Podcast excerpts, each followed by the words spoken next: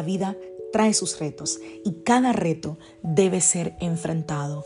Cada día es diferente al anterior y para cada día necesitamos una palabra de Dios. Por eso el devocional de hoy es una palabra para ti, para cada día, porque Dios quiere hablarte hoy y lo va a hacer a través de su palabra. Por eso, escucha el devocional de hoy.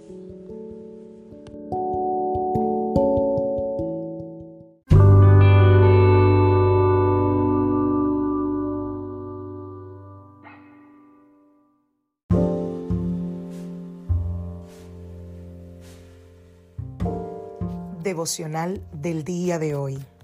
Huir o resistir, parte 2. Vamos a la palabra del Señor. Primera de Corintios capítulo 9, verso 24 en adelante. ¿No se dan cuenta de que en una carrera todos corren, pero solo una persona se lleva el premio? Así que corran para ganar. Todos los atletas entrenan con disciplina. Lo hacen para ganar un premio que se desvanecerá, pero nosotros lo hacemos por un premio eterno. Por eso yo corro cada paso con propósito.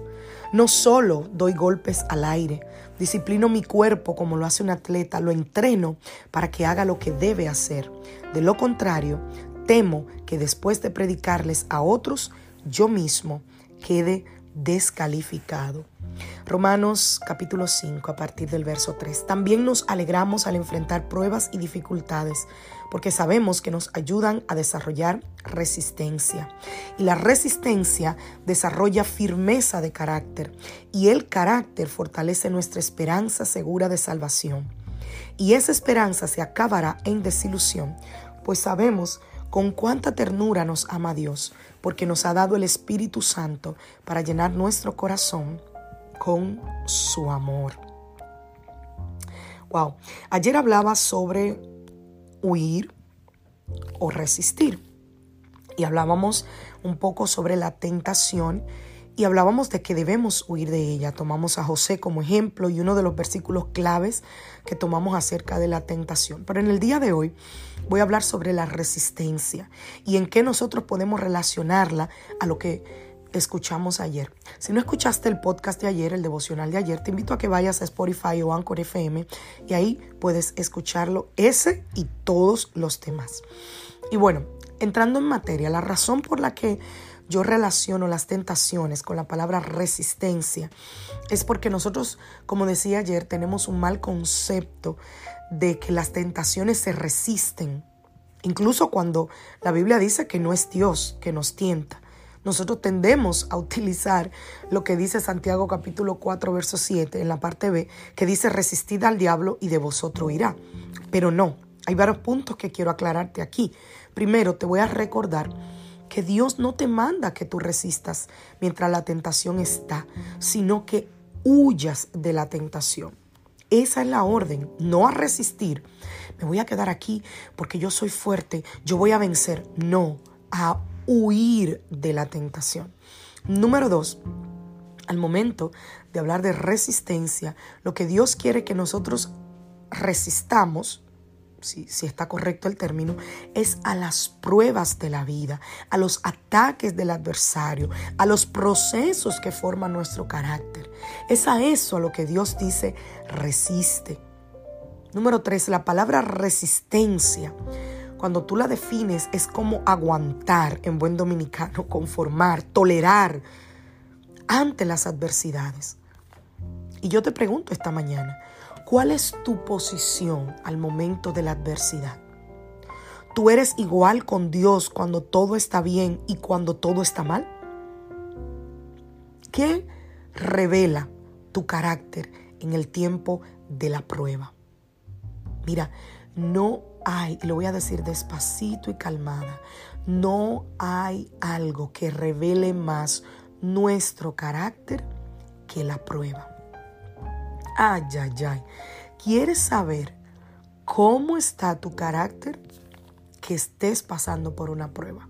Eso trae en evidencia cosas que ni tú mismo sabías que tenías dentro. Número cuatro, tú sabías que tú necesitas ser probado para luego ser usado.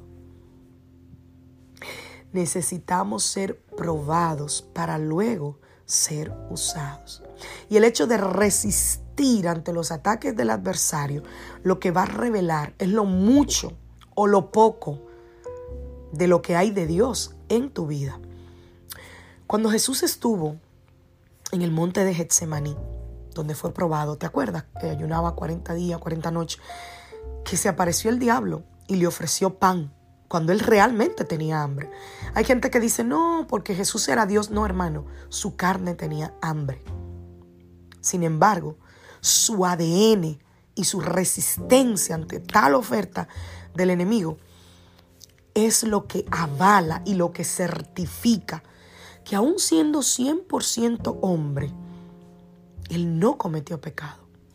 Y al momento de resistir a las ofertas que se le presentaba el diablo, el diablo tuvo que huir. Así que nosotros no estamos exentos a que eso nos pase. Pero es muy diferente al momento de lo que nos presenten que sea atractivo y que estemos a punto de caer y que busquemos la resistencia a que reconozcamos que somos débiles y que lo más apropiado sea huir de lo que nos está tentando. Número 5. La resistencia habla de tu esencia.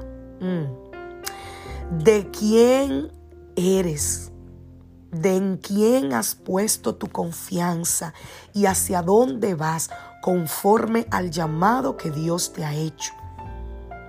Yo me imagino una persona que no resiste las críticas, los malos rumores, los, los golpes de la vida, las consecuencias de sus malas acciones. ¿Dónde estaría hoy?